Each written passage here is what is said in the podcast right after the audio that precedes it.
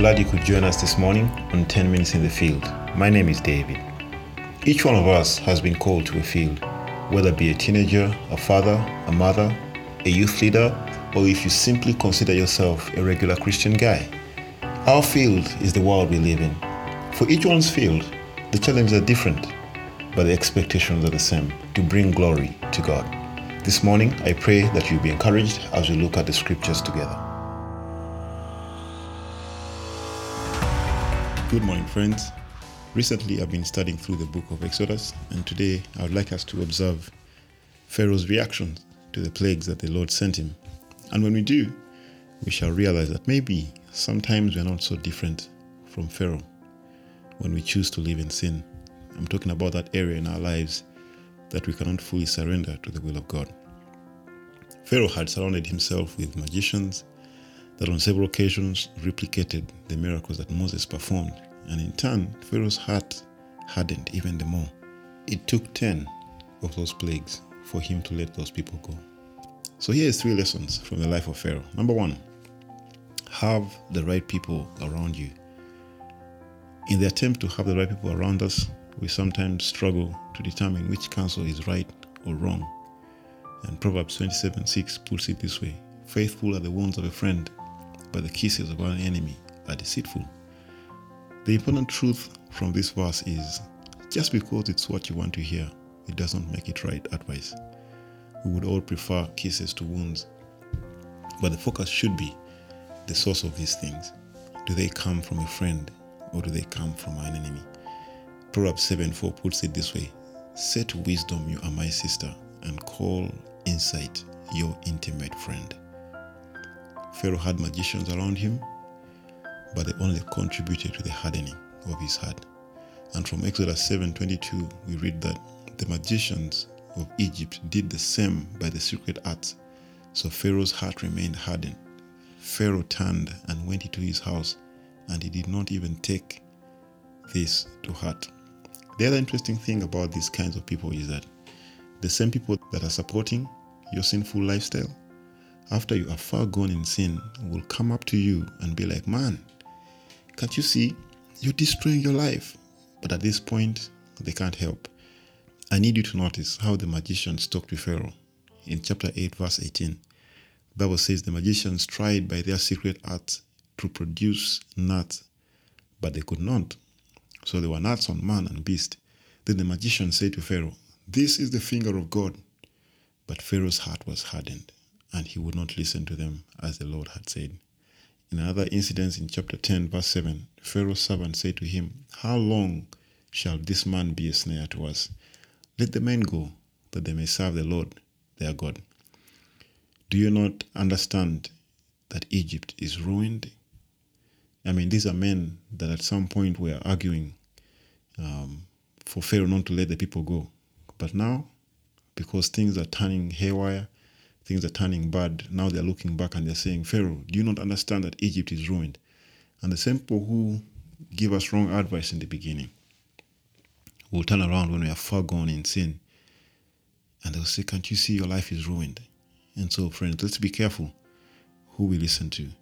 Bible says, let wisdom be your friend. Call wisdom from God's word your friend. The second idea is from the life of uh, Pharaoh is avoid the repentance loop and seek total worship of God. We realize that several times Pharaoh begged Moses to stop his suffering. But after God had taken away the plague, on several occasions, Pharaoh returned to his old ways and hardened even his heart the more. Sometimes we say, God, if you take this away from me, then I'll worship you the rest of my life. I have a friend who advised me to break down obedience in a very simple way. And he says 60 seconds at a time.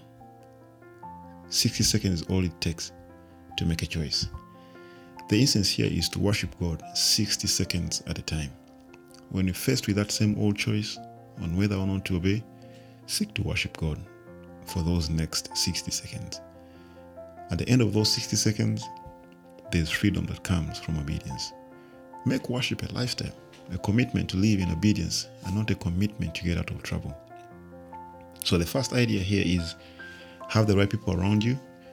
And the second is avoid the repentance loop and seek total worship of God. The third thing is uh, do not settle for alternative worship. If you realize from this story of Pharaoh, God required the real deal. Several times when life became hard for Pharaoh, he offered Moses alternatives. The first was for the Jews to go and worship, but within the land. But Moses would not take that. It had to be a three days journey. The second alternative was to go, but without the children. But Moses refused because all must go. The third was, Go serve the Lord. Your little ones also may go with you. Only let the flocks and your herds remain behind. But Moses said, You must also let us have sacrifices and burnt offerings, that we may sacrifice to the Lord our God. Moses could not settle for the alternative worship. This is how the Word of Life Quiet Time Diary Commentary uh, puts it.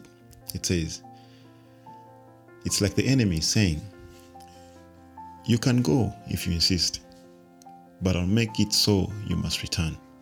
Pharaoh desired to maintain control over the Israelites and ensure that his slaves will return after a time of worship.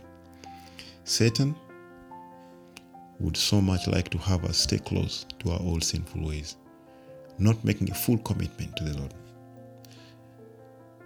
He would almost say, in essence, do not go overboard in spiritual things. Do not be extreme. Stay close, that you may always come back to the old ways.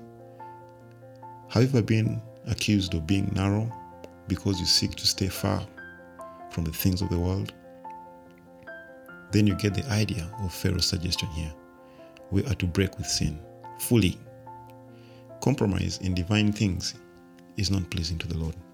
The friendship of the world is an enmity with God. My prayer, friends, is that uh, we will live through the day today and the days to come, that we shall have the right friends and counsel around us, that we shall break the repentance loop and seek to worship God as a lifestyle, not just some empty promise. And lastly, let's not settle for less. Let us not settle for an alternative worship of God. Amen and amen. Well, friends, before you go, I'd like you to take a moment and pray for the ministry here in Rwanda. We have two main goals this coming year, 2019. One is to grow leaders in six new Bible clubs, to run clubs and teach teens to reach teens by July 2019. The other goal is uh, to reach a total of 2,000 people and just share with them the gospel of Jesus Christ again by July uh, 2019. The good news is we've already reached 700 uh, of these people and we have a balance of 1,300. Out of these 700 that we've reached already with the gospel, I'm glad to share with you that 90 of them have accepted Christ as their Lord and Savior. How do we plan to do this? We want to do door to door evangelism events within the Bible clubs. We want to do two sports marathon and reach 500 people.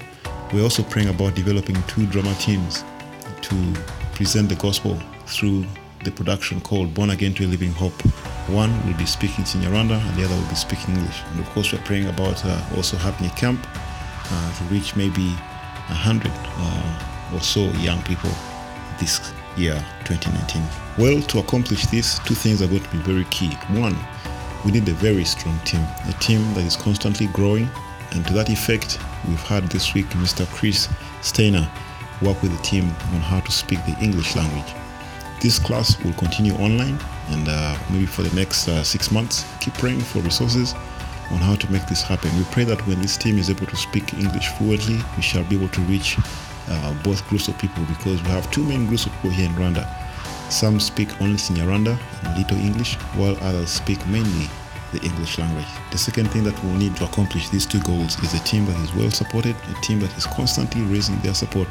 So keep praying for us as we approach friends and family to raise uh, our financial support, and we trust that God will provide.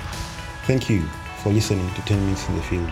To support the ministry of Word of Life in Rwanda, visit www.give.wol.org slash location slash Rwanda. Thank you so much, and we'll see you next week. Bye bye.